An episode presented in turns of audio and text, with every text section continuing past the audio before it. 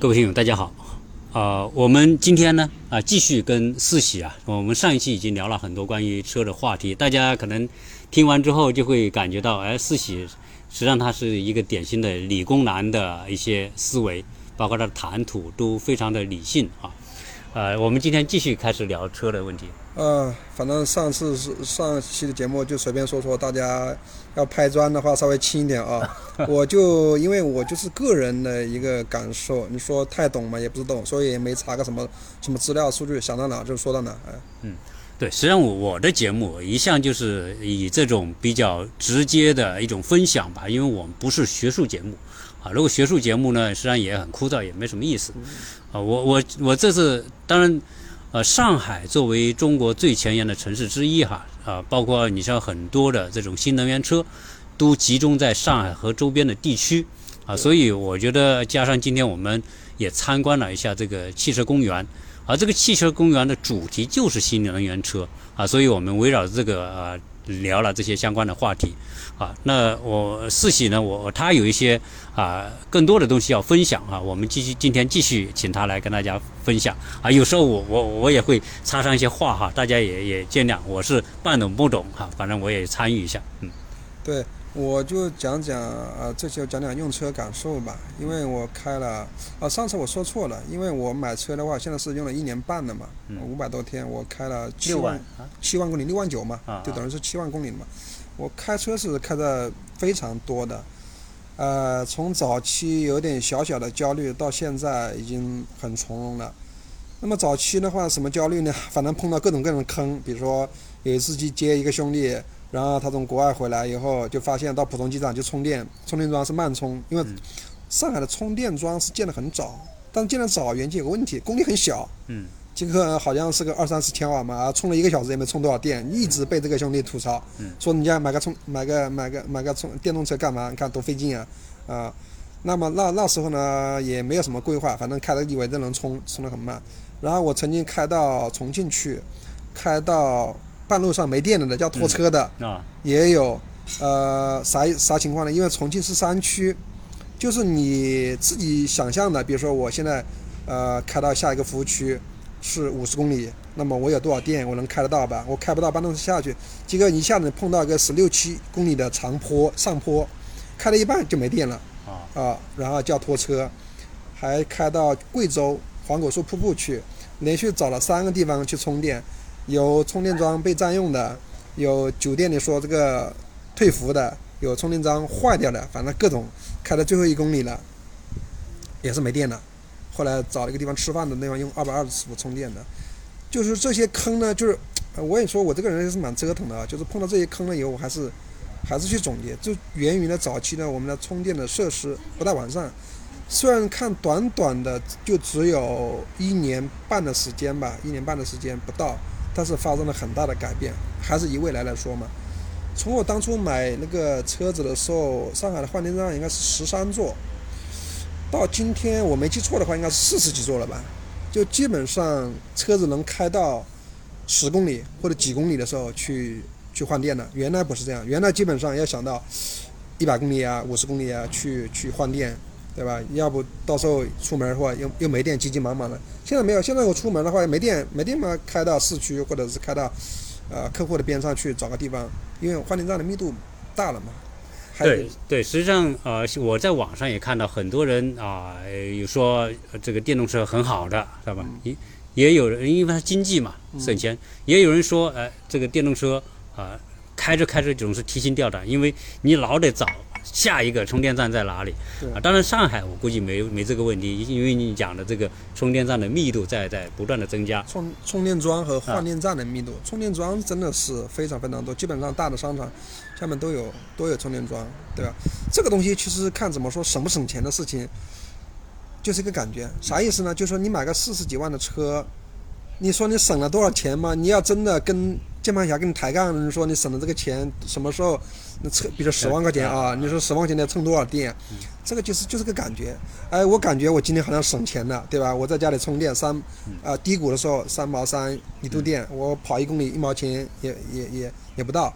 那就是说，就是说，当你买个四十几万的车的时候，你可能这个地方就是一个感觉，重点不真的真的不在这这这一个。当然，有时候你真的要去省点钱，就是个感觉问题啊。你说你缺那个几块钱嘛，嗯这也不是嗯。但是你要真的要算的话呢，还是有点。就以我第三部车路虎这个车来说，就因为我开的比较多嘛，原来我一个月应该是它，是纯纯电的吗？呃原来我路虎是烧油的嘛，啊啊，嗯大概一个月应该是在两千块钱的油钱。嗯嗯现在因为我是换电的，我是买的比较早，我是终身免费不限次的换电，嗯，我基本上家里就没有那你的。电基本上就不用钱了。以前我是充的，啊，大概一个月一八十到一百五的电费吧。嗯。现在的话，基本上是薅羊毛，薅未来的羊毛嘛，就嗯。反正去换电站，离我家也没多远，嗯。就三公里左右嘛，嗯。就基本上就就没怎么没怎么充过，嗯。这都是换电的方式嗯。在做个这个事情嘛。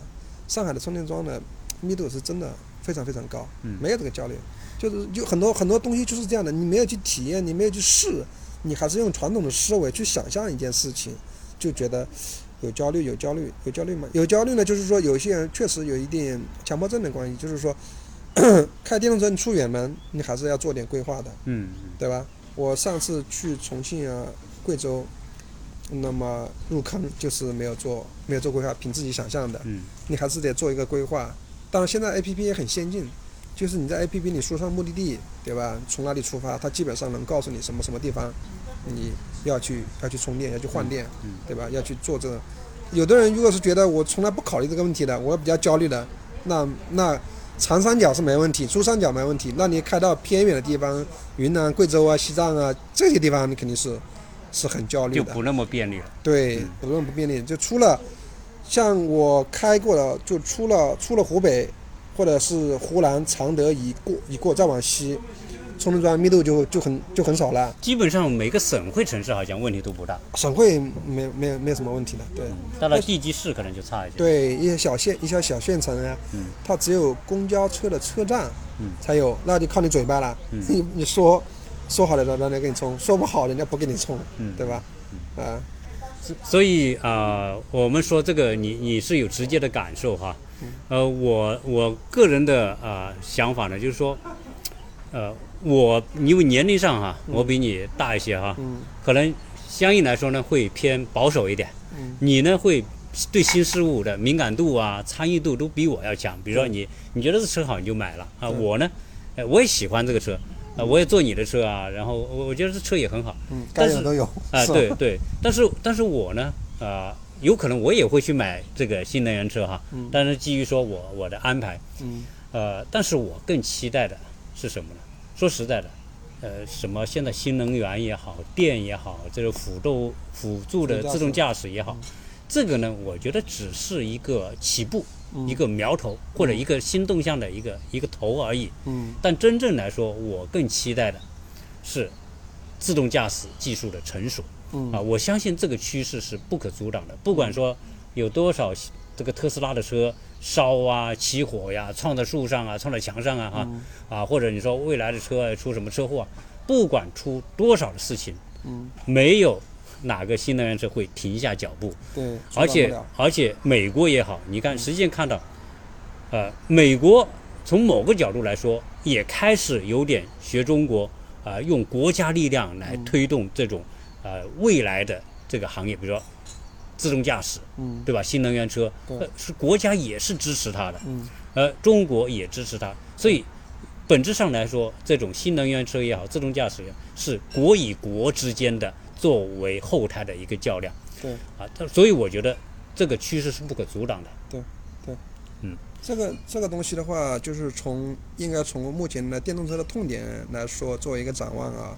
那么我开电动车痛点是痛点什么呢？就是肯定是相对于燃油车来说，比如说我开的车子目前的话是七十度电的电池，那么按它标称是四百二十公里，实际上你呃高速开开、地面开开应该是在三百五十公里左右。那么这个这个通勤距离呢，应该能覆盖你应用的百分之八九十的场景吧。在城你在在市区可能对，你在你。在长三角的是你你随便开，嗯那么另外有百分之十或者百分之五的场景就是你回老家，因为我老家我湖北的，我老婆又湖南的，嗯因为我也喜欢折腾的，一会儿去贵州，一会儿去重庆，甚至准备以后跑到新疆、西藏，我都想打算开这个车。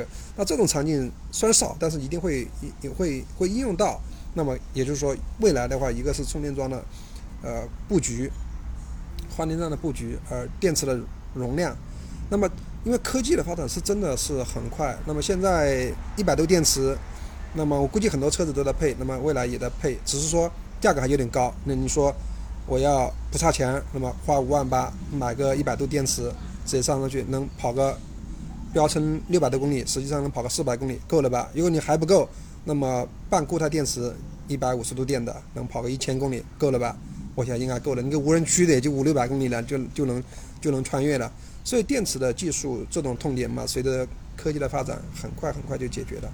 那么另外一个痛点就是，呃，就是安全的问题，对吧？那么肯定会经常有事故。那前段时间说什么，呃，那个特斯拉刹车刹不住，包括未来的辅助驾驶，那么因为连续出了两次那个事故，都是有人死了的。那么我就自己开开，因为它毕竟跟燃油车还是不一样。我觉得话，估计这里肯定有人拍砖啊，就 因为它加速特别快，对啊，你要对对这个车子的控制，车子你本身要很很了解，车子特性你要了解。如果你是个小姑娘开，或者一个年龄大的人开，或者就是说对车子了解性能不大好，你开的话，你速度，因为它很容易超速，随便你踩下去，深踩一下，一百四、一百六。我朋友有个曾经把我车子试车开到一百七的，这速度是真的非常快。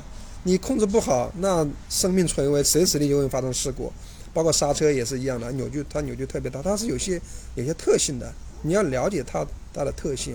这车子，你说它刹车真的刹不住吗？我估计也就说说的，不存在这个问题。就是这种个别性的东西肯定有，对吧？那估计还是大部分时间，我个人认为还是说人的因素比较比较大大一点，对吧？然后安全的安全的问题，首先了解它，就是说，它的自动驾驶目前来说只是一个辅助驾驶，它绝对不是一个全自动的驾驶，因为全自动是指未来的一个展望，比如达到 L 四、L 五的一个级别以后，那么什么什么概念呢？因为我亲测过，对吧？比如说未来的车子前段时间没有升级的时候，特别是大货车，你在变道变过来的时候，在五分之一或者六分之一的时候，它是识别不到的。它是不会自动自动刹车的，这个时候你撞上去那就嗝屁了，因为高速上很快嘛，一百二十上去，我开车开得很快的。那么通过系统升级了以后呢，它基本上呢四分之一和五分之一的时候，它就它就能告警了，就能识别，就能提醒你了。那么通过这个升级以后呢，它是有有一有一些改变的。然后这次肯定就是呃一个数据分析的问题，算法的问题，那么可以可以改变。另外一个哈，对就是硬件的问题，那我。你现在激光雷达这种事情，在下一代的车子都会都会有，然后运算平台、摄像头的清晰度，对吧？这些东西在下一代平台它都会技随着技术的进步来去改变它，会越来越先进和优化。对，你比如说我像这个车子，我才开了一年半，嗯，那么可能未来一年到一年半的时间，我可能又会又换车子。就是你这个车子，你有一个卖点，你觉得这个卖点能不能打动你？那我可能觉得我开车的时间多，我就觉得我会为这个这个新的东西、新的自动驾驶，我会去买单，对吧？我会觉得，哎，这个就是我想要的，对吧？它可能有一个有一个我的痛点能打动我，我可能还会去为它买单，作为下一辆车子去换，对吧？比如说，如果是像特斯拉的那个电动皮卡，哎，就很科幻，功能也很全，对吧？我有可能去考虑这辆车，或者是未来的新一代平台。或者其他一个品牌，另外新的品牌出来了更安全，我可能也会去考虑到换那个车子。所以我觉得这个整个新能源的车子路还是有很长路要走。但是我觉得你说太长吗？不过也就四五年的时间嘛，因为进步的太快了。对，这个技术的迭代是很快哈。因为呃，我和你的一个区别呢，你是新能源汽车变化演进的参与者。啊，你因为你现在一直在开这个车，对，而我呢是对它未来的一个啊畅想者，啊，这个区别在哪呢？我我是想哈，现在电动车啊，我旁边有条狗啊，这个大家听听这个田园的 声音，呃，我我觉得现在这个新能源车本质上呢是有两个东西，第一个是能源的革命，嗯，就是呃。从传统的石化能源过渡到清洁能源，嗯，我觉得这是一个环保的要求啊，就全人类的环保要求，嗯，它是一个能源革命和环境革命的一个一个层面，啊，从另外一个角度来说呢，啊，更让我有想象的是它的自动驾驶。嗯。呃，过去呢，比如说呃，一百年前福特生产 T 型车，令到美国啊、率先就是家庭进入到拥有私家车的时代。嗯啊，就我们一直一百年，大家都是家庭都有私家车。对但是自动驾驶来了之后，实际上它未来颠覆的是啊、私家车的概念。这个这个从从啊、交通的革命来说，是一次非常彻底的革命啊！你怎么看这种未来自动驾驶对于整个的呃交通体系的革命？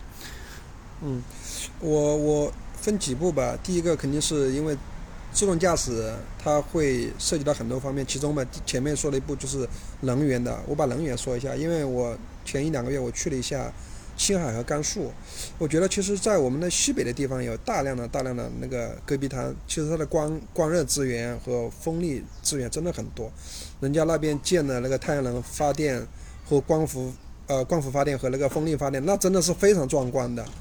呃，这么大的一个，就是这种这种地方还是作为可以作为很大的利用的，因为很多时候人家也会吐槽说我们的新能源也是伪命题，因为毕竟很多是火电嘛。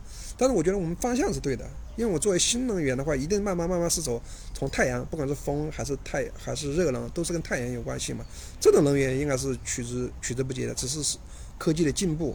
所以说，像我个人投资买股票一样，我就买到风能的呀，什么啊特高压特特高压输电的这种这种这种概念的东西。那我觉得应该是未来的一个一个一个趋势，打破石油美元的方式，因为这是国家的一个大的战略嘛，对。然后自动驾驶这个东西的话，它会会改变很多东西，就是比如说我们的基础设施建设，像五 G 啊，后面的六 G 啊，交通的规范呀，对吧？然后交通事故的一个降低呀，然后我们本身的话，我们对于未来说，我们个人的一些呃时间的一些释放，就我原来回趟老家，那我就会非常非常累，因为各方面手啊脚啊都是要，因为以前开手动挡嘛，或者塞车呀，那是很累的。那么未来如果说做到一定程度了以后，他把安全的问题解决，自动驾驶问题解决了以后，可能，那么以后我回家的话，可能就比较惬意了。那么可能就是一家人在车里面就聊聊天，打打扑克，唱唱 KTV，对吧？就这么回去了，那就变成旅途就不再会很累了。就不管是堵不堵车，我都不会太焦虑。反正嘛，一家人在车上就娱乐一下。就是说他他他把你彻底解放出来了，从一个司机的角色，你就没有司机的角色了。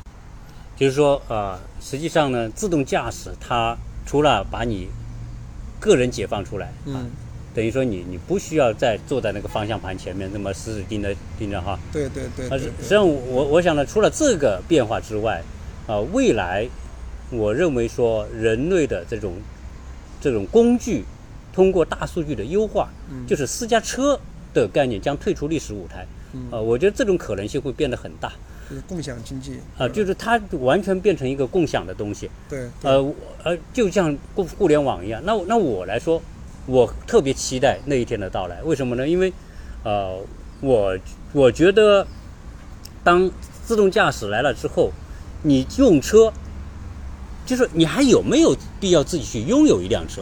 这是一个很根本的变化。你说我们现在，不管在美国，在中国，对吧？啊、我相信一般的家庭，只要两个人工作，可能有可能你就得有两部车。嗯对吧？这两部车意味着什么？意味着你在家要有两个车库吧？嗯在中国这个城市，我发现很多人就找不到停车的地方，是件很痛苦的事情，对对吧？对。未来确实，我我觉得要畅想一下，就有可能会像模块化一样，比如说我家可能就几个盒子，然后我召唤的就是一辆车子，然后这个盒子上去了以后，整个这个盒子可能就不是一辆车，有可能我家的就有一个不不，你还要盒子干嘛？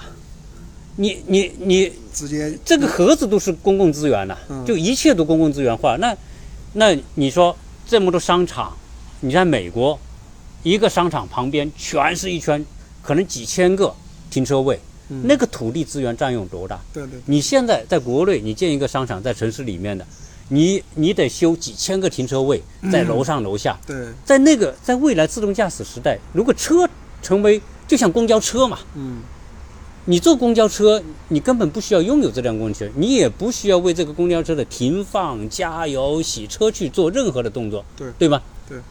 那这些资源是巨大的资源，对对对吧？你不需要投入这些东西。嗯那另外一个，你的生活方式就就根本的发生了变化。对对啊，那你现在比如说美国三亿多辆车，几乎人手一辆，中国现在也三到四亿辆车。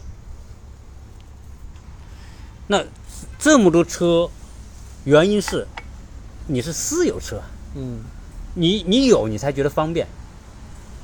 到了真正的共享的时候，你去你要核算一下，你拥有一辆车，你不可能二十四小时都都用到这个车，对对。你一天可能用一个小时，嗯。另外几十二十三个小时，这个车就空在那，这是一种巨大的资源浪费。可能车以后就变成一种奢侈品，大大家老百姓可能用的是共共共享的这种交通的方式，对吧？像我们安亭这边就有那个滴滴的那个自动驾驶，目前来说试验阶段嘛，它就免费的，你用你用它的 APP，你可以预约我几点钟要出门，然后它车子过来，不要钱，送你去地铁站。我觉得私家车就彻底就没有了。你认为可能还会有些人说，我还想买一辆车？为什么？我觉得真的自动驾驶完全成熟之后，私家车就退出历史舞台。呃，你你没有必要。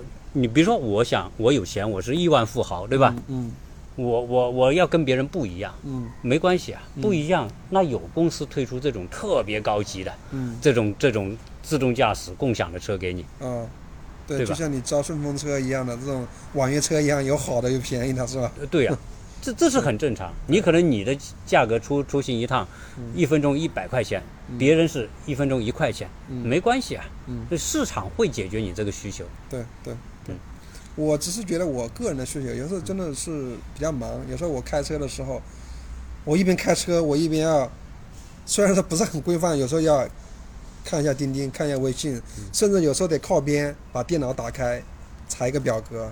那如果是真的实现了，就是未来实现这种自动驾，那是是方便多了。我到车子里面，我办公也不影响，对吧？打个游戏也不影响，聊个天、看看钉钉都不影响，那就是就是一种就就是说，就是会，嗯，会我们我们这样去设想啊，未来这种演变，就是，呃，在过去的这样一个时代呢，我们有很多东西是要私有。嗯。啊，车子要私有，私家车。那自动驾驶之后呢，可能私家车的这种概念啊，不排除有个别人我还想拥有，比如说我就喜欢探险呐、我就喜欢驾驶的乐趣，那是属于体育嗯爱好的范畴，不属于真正的生活范畴。嗯。那第二个呢，未来房子和车的结合，就是现在我我做了好几期节目，谈到特斯拉，谈到呃埃隆马斯克他的这种智能化的折叠房，呃，所以未来可能我们拥有一个房子，就相当于那个壳，就是你生活的空间，呃，就像这个特斯拉的这种移动的房屋哈，或者是埃隆马斯克那种拖着走的房子，啊、这种东西可能是变成你的一个一个自己的居住空间，然后你给它装一个底盘，对吧？这个底盘可能是公共的，然后可以拉着你到处走，嗯啊而且现在由于这个房地产，特别像中国啊，这种房地产的这种行情、这种价格啊，已经到年轻人很难很 真正承受的程度啊，所以你觉得这方面是不是会有想象空间？这个也就想象一下，从短期来说的话，因为我们的我们的土地的原因啊，就是说我们毕竟鸟叔你可能在国外，你应该看到在国外那边的房产盈利特别普遍，我们这边还是比较比较少，因为对房子的情节和外国人的方式认知是不一样的，需求是百分之百有。比如说我我刚刚不是提到了吗？我有可能会想去买特斯拉的那个呃皮卡，对吧？那它定位的功能是是非常强大的，有的时候能能各种组合能变成一个一个房子一样的，对吧？那这种需求是是肯定有，因为我呃比较喜欢自驾的，那么去新疆、去西藏有很多很漂亮的地方，那都可以的。但这个东西的话，有很多地方是值得完善的。国家的配套政策不出来的话，还是有一定的难度的。为啥呢？比如说我现在去，上次去青海一样啊，你只要是好一点的地方，基本上都围起来收费，嗯会很尴尬。嗯对吧？地方有但是呢，如果国家没有出台出台相关的配套的政策，那这是一个一个未来的一个未来的趋势，就是房子，目前国家也在调控嘛，在慢慢慢去掉它的金融属性，变成了居住属性。那么房子可能以后变得没那么重要，就是一个居住，我可以睡在房车里面，睡在可能一个盒子里面，那不一定是要自自己的车子里面。我原来就考，就是打算了，比如说自己的能力有限，哎，我就把上海的房子卖了，对吧？跟自己买一个买一个房车或者其他的一个意识形态的车子。嗯，那么在哪里生活？我们看呗，那么开到哪里哪里适合生活，就就在哪里生活。但像马斯克的想法，我确实是觉得很多时候代表未来的趋势。也希望我们国家哪天有这种，就是比较能引领生活、引领未来科技一个一个潮流的。虽然我没有选择他的车子啊，就是，但是我对他很多很多观念是是非常认可、认同、认可的。就是我们也缺少这方面比较伟大的一个企业家也好，思想家也好。像他就是这种未来的趋势，呃，一个移动空间的房子，你想在哪里办公，对吧？你觉得这里可以，哎，你把它打开，我们就在这里办公，或者在这里住一段时间。像我现在一样的，哎，我年龄大点，我可能想去去云南，那么我老婆想，那云南到底适不适合我？我得住住一段时间吧。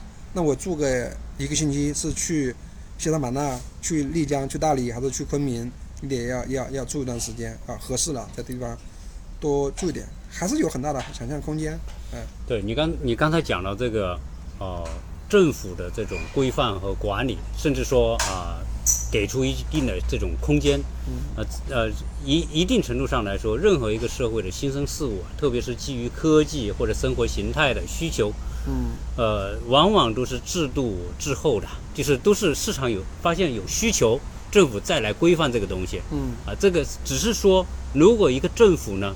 它开放一点，它会对这种新生的东西多一些容忍，而不会一还刚刚一个苗头的时候就给它给给给扼杀掉，嗯。而是说给它一定的成长空间，最后发现哦，这个成长空间可能会成为年轻人生活形态的主流的时候，他要的是规范它，而不是扼杀它。嗯，啊，那实际上你看现在我我为什么我我对这个啊移动的动产啊会有一种这种畅想呢？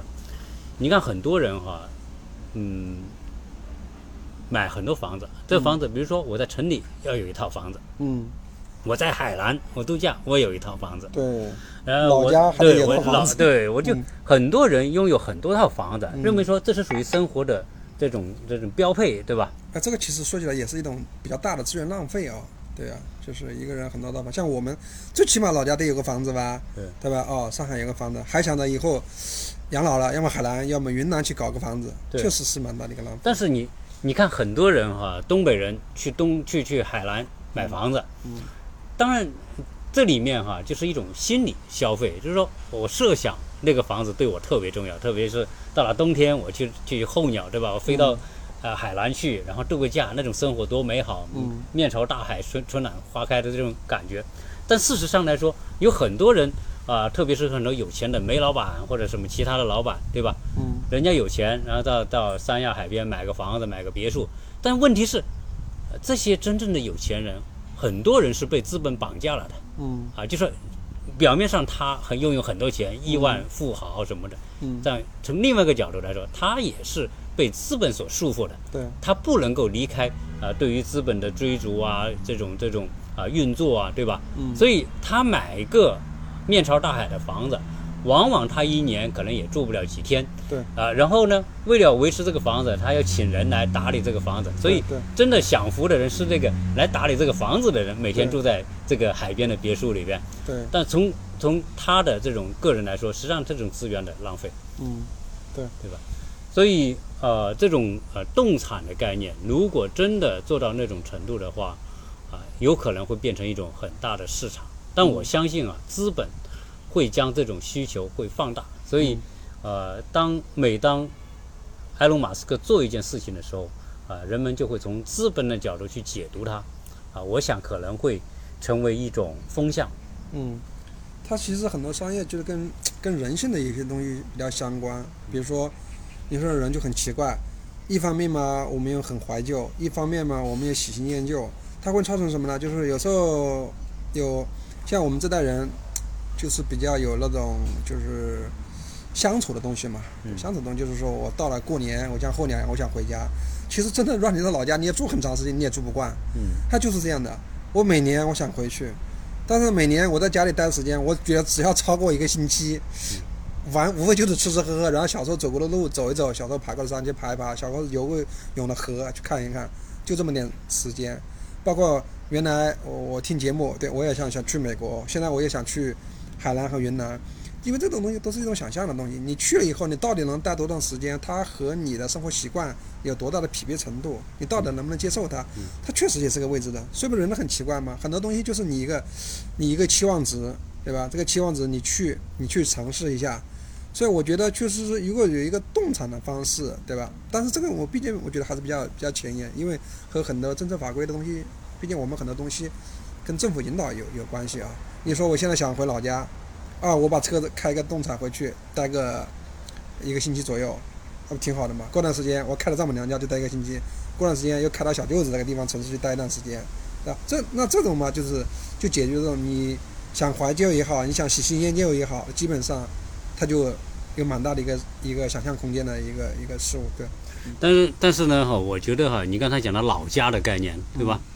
呃，我觉得对于我们这代人，真的还有这个老家的概念，有。你的故乡啊，你的小时候的那种环境，嗯，甚至你小时候环境当中啊，文化对你的那种影响，嗯，都有很深的这种烙印啊。就说你是哪里人，对吧？你会有说啊，你是湖北人，你是湖南人。说哎呀，湖北人就是九头鸟什么什么。对对对，那这就是叫叫他的地方的文化的特性，对吧？但事实上来说，你有没有想过，到了你的儿子，你儿子的儿子，嗯在他的个脑子里面还有没有老家的概念？对呀，这个东西其实就细思极恐的东西啊。就是我们可能很纠结，小孩子不一定纠结。我们的纠结是我，我爸过世了在哪里？我过世了在哪里？对吧？以后我孩子回去还会涉及到这个祭祖，问题他有没有乡愁的东西？对吧？因为我们是一种传统，在这个激荡的年代里面，对吧？快速变革的年代里面，我们会纠结。到了下一代，他可能不再纠结，他就是中国人，他也不属于上海，也不属于湖北，也不属于哪个地方。反正在哪里工作，我就在哪里交社保，我就在哪里落落叶生根，他可能他就没有没有乡愁那个概念了。你说到这个这个问题啊，就是说他已经在变成现实，而不是说可能要变成现实。呃，就是你看你你现在做个测试哈，原本我们我们都会讲我们的家乡话，你也会讲你家乡话。你现在问问有几个自己的孩子？能够讲一口正宗的家乡话的，我估计这个概率已经很低很低了。他能听懂就不错了。对，你叫他讲，不太可能讲。连连上海的小朋友都很少能，就是随着用用用上海话来沟通的，都应该都蛮少的。因为上海的话，学校里面基本上上海话不怎么教，他可能完全偶尔教一点点，对吧？像我们的两个大儿子在重庆出生的，小儿子在上海出生的。户口一个在湖南，一个在湖北。你问他是哪里人，我估计他自己也说不清楚。哎，我是上海人，你有户口吗？嗯，没有的呀，对吧？很多东西就是这样的，基本上就是用普通话交流了。就是说，随着时代的发展啊，我觉得这是不可抗拒的潮流。就是说，呃，环境，你的地域文化的消失啊，我觉得是迟早的事情。嗯，未来的这一代人，呃，他。他很难有一个标签说我是哪里人，对吧？你的语言，你都是普通话，啊，那像这种情况之下呢，呃，你说我是不是一定要在哪个地方长期生活？嗯，就它的根啊，嗯，不在我们现实世界当中。嗯，我我一直去思考，呃，人类社会最稳定的时代是农业时代。嗯，为什么农业时代稳定？是因为农业时代是你依赖于土地。嗯。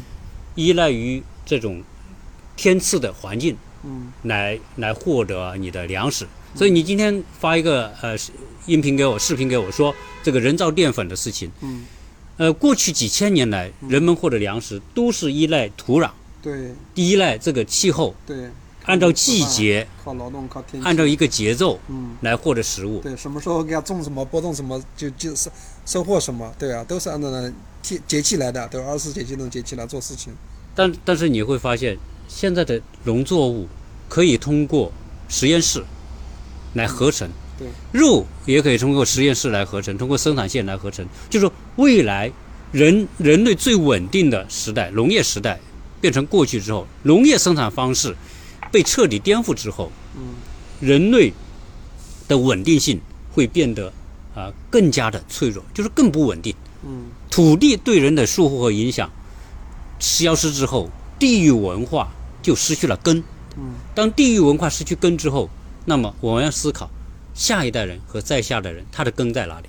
嗯，对，我觉得话，其实我我自己啊，或是会是有很多感触，对啊，我也我也会思考这些这些问题，就是我老是会去想，因为我们农耕农耕文化的原因嘛，所以我们老想家乡的一些情节、土地的情节，比如说有钱呢，就想买个别墅，能种种水果啊，种种蔬菜呀、这种情节在。但是我是我我也也会在想，那么科技的速度太快了以后，对我们的一些传统的东西的传统的一些呃文化东西快速的遗失，我觉得起到一个推波助澜的作用。就是说，比如说家族的观念，对吧？以前有有家族，随着时间推移，慢慢慢这个东西就快速的去淡化，对吧？原来我们我们觉得我们呃很多东西就是靠自己去去劳作，要付出。那未来以后很多东西的话，就是生产力的大幅提升以后，那么我们人到底的意义是什么？你不能总是享受嘛，你还是得干点事情啊，对吧？就像我一样的，我没几个钱，但是我老想着我得是不是有有个别墅，有一个地可以种。我我我感觉到骨子里面就是农耕的文化在里面深深的烙印。老了以后，我总得干事情。那你说未来这些东西都靠实验室来合成，我不要，我不可能都像哲学家，他天天躺在我的院子里就看着哲学书，我在想想啥呢？总是要干点事情。你你你谈到的农业文化这些，比如说呃传统的一些观念啊，的一些呃什么啊、还有祭祖啊，还有这种、这种东西啊，对那是因为我们来自于农业的环境，对对吧？对，你七十年代的，呃，我六十年代的，嗯我们在那个时候，农业在我们的这个生活成长过程当中占据很重要的一个比重。对，但是之后的这些年轻人，嗯可能除了生活在农村的人之外，大部分已经城市化的人，已经这种观念已经没有了。对，它的根在哪？它的根是互联网文化。嗯而互联网文化有没有地域性？互联网文化本质上它就没有地域性，对，甚至说的不好听，国家的特性都将消失。嗯你比如说中国互联网、美国互联网，哪有世界就一张网？嗯你一个流行的东西，可能就是全世界都流行嗯啊。所以文化的去地域性，就让说人没有根的感觉。对对对，那这个时候，人的流动性会受到什么？更容易受到潮流的影响，对，失去自己本身有的那种特色彩。嗯那这个人的流动性就变成说，呃，他会受到一个某一个时代的潮流的影响，哎，人都去做某一件事情。啊，那所以这种流动性会加重于说刚才讲到的车哈、因为我们呃探讨到这个车还是车和未来的生活嘛，对对对，所以动产包括居住的空间嗯。啊，拥有几套房子嗯。啊，这种观念有可能在未来的年轻人当中，就是说拥有这些动产已经不再是他要追求的东西。当然，我们现在说啊，你在上海，你谈到我房子涨涨了多少，升值了多少，对这个东西不会是人类呃获得财富、追求财富的一种恒定的方式。对过去可能是一种很重要的方式，而且很多人因此发家致富，最后变成富豪，对吧？对，但是它不会成为一种常态。嗯未来房子的价值有可能随着我们说的这种啊、自动驾驶啊以及私家车概念的消失嗯啊，那么共享的经济模式，共享会成为一个主流的模式，很多方式都可以共享。嗯你现在一个充电棒都共享了，对对吧？对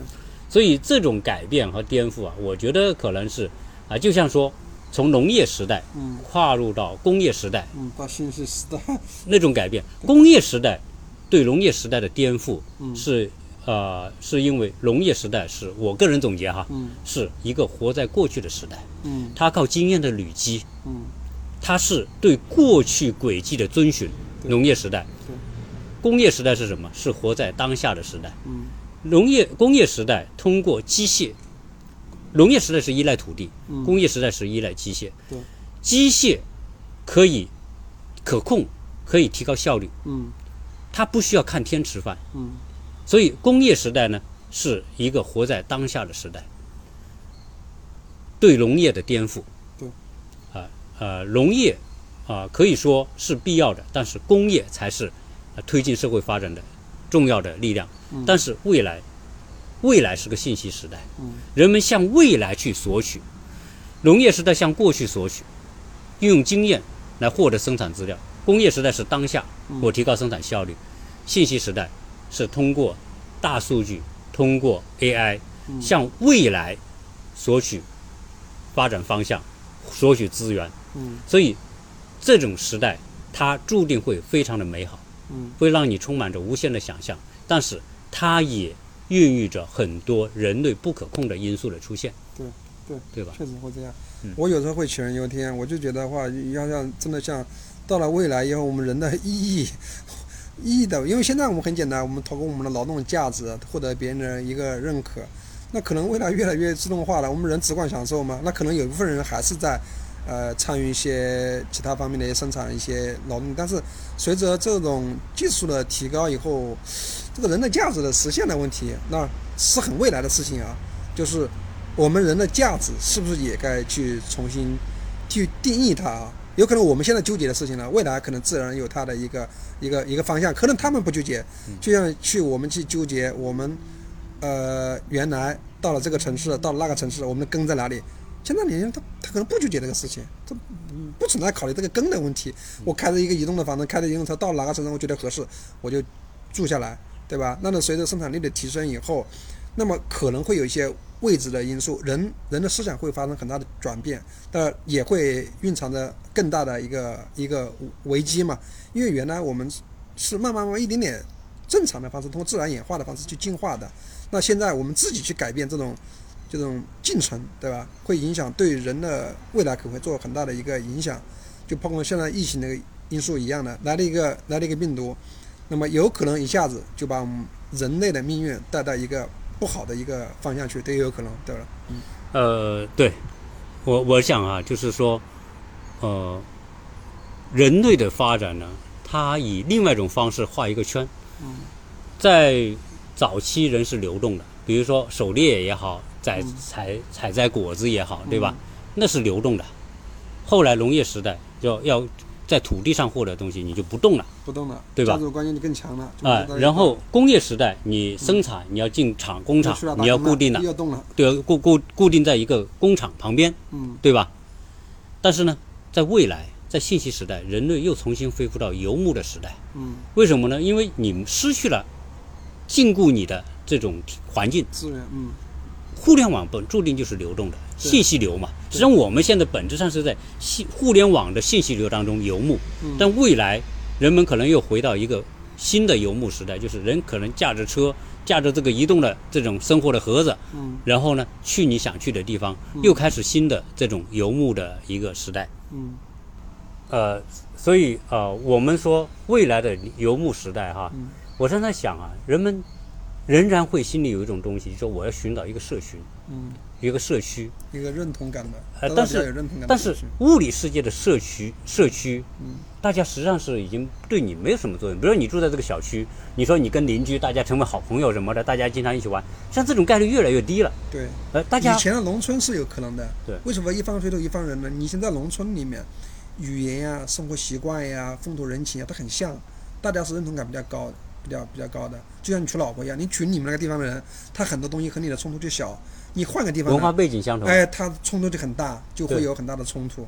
对对，你你说的很对，就是像比如说我们很多啊华人在美国娶了啊嗯老外啊啊，大概率这个离婚率是相当的高对啊，因为来自不同的背景，对他的很多东西当生活碰在一起的时候对，它会产生很多的问题。对对对对对，所所以呃，我们在那同样的呃，实际上现在这个时代呢，你你刚才讲到的，就是说我们我们往往很多时候是身不由己的嗯。这种东西，而且随着未来的这种变化，呃，资本在我们的社会未来当中起的作用越来越大。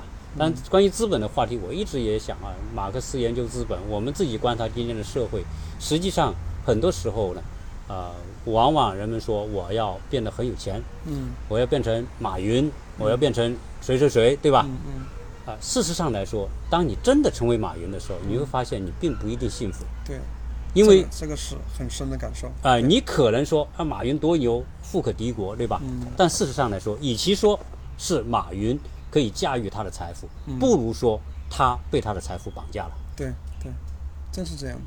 这个就是本来是说汽车的扯远了啊，就是嗯我我自己个人的感受，真的从当初我背这个包出去广东打工的时候，碰到进了黑工厂，然后饭都吃不饱，各种担惊受怕，呃，到上海，我记得刚到上海都也是找不到工作，然后被子也买不起，车子买自行车都买不起，到一步步到上海有有了自己的房产，有了自己的一个小公司，你说幸福感提高了多少嘛？没有。我个人有时候跟我儿子聊天，我觉得最幸福的时候是住在那种那种民房的时候，就是一大堆邻居，也没什么界限，反正大家都打工的，都差不多，对吧？有时候聊聊天，小孩子在那个小区里面一通疯玩，觉得那时候蛮美好的，并且两口子也有目标，哎，我们无非就是想赚点钱，在上海买个房，买不起就去武汉买，再买不起就是黄石买，对吧？总是有个目标。当你有时候你这些东西你实现了以后，你住了房子了以后，你可能幸福感很短的时间就会消失掉，无非就是可能三四个月、两三个月，跟车一样的，过了几个月你就就消失了，对吧？对，呃，实际上，实际上呢，人追求什么？很多时候你，你说现在生活到底有没有改善？嗯啊、我觉得从物质层面来说，嗯我们是有特别大的改善嗯啊，这个这个是完全我们看得到的。嗯，但是呢，我们同时又在陷入一种失落的状态。内心比较荒漠化。对，就是你你你回想你自你的精神世界嗯是不是同样的啊、呃在成长呢？呃，有时有时候我们往往会发现我们的内心世界并没有随着物质世界的丰富而变得同样的丰富。应该说物质增长太快，我们没很少时间能静下心来、停下脚步来思考，真的。对所以人生是一个 一个哲学话题哈、我们永远都不一定能找得到答案。呃，今天我们啊、只是说探讨一个啊、汽车对未来的人类的这种影响。呃，当然这种东西呢，我们要细想呢，我们会一种喜悦嗯。啊、因为它会带来无限的可能性，但是呢，又会又有很多的担忧，因为它会让我们失去过往我们的呃文化的根啊，让我们变成一个彻底的浮萍。呃，我们啊、总结一一下，可以说啊、这是一个美好的时代，也是一个很糟糕的时代。啊、你有什么样的总结？我觉得太快了吧，发展的速度太快了，觉得自己感觉有时候好像没准备好似的。反正我呢，就是聊这个节目嘛，本身我自己也没怎么做准备，哎，突然鸟叔跟我说要聊节目，那么我觉得我鸟叔鸟叔的节目呢，最大的好处呢，就是说思考的比较多，就是不管对与错吧，就是分享一下自己的自己的一个观点。那么我觉得的话，听友们有时候呢，就是说。呃，听这个节目的时候，我觉得应该年龄偏大的人可能比较多一点。很多时候嘛，就是到零零年呢，就是开始开始思考一下一下人生。那么我个人也没什么专业知识，反正就鸟叔，呃，碰到我了就随便说说，好吧？就是，呃，听友们就是拍肩稍微轻一点哦，没啥。啊、对，呃，本来吧，人呢活到一定的时候呢，我们可以说，哎，我们越来越明白了；我们也可以说，我们越来越不明白。啊，终究会回回到啊，围绕着那个话题，呃，你是谁？你从哪里来？你将到哪里去？以及说我们这一群人是谁？我们这一群人从哪来？未来我们到哪里去？啊，这些是啊终极的，可能永远都不会有啊答案的那么一个哲学命题。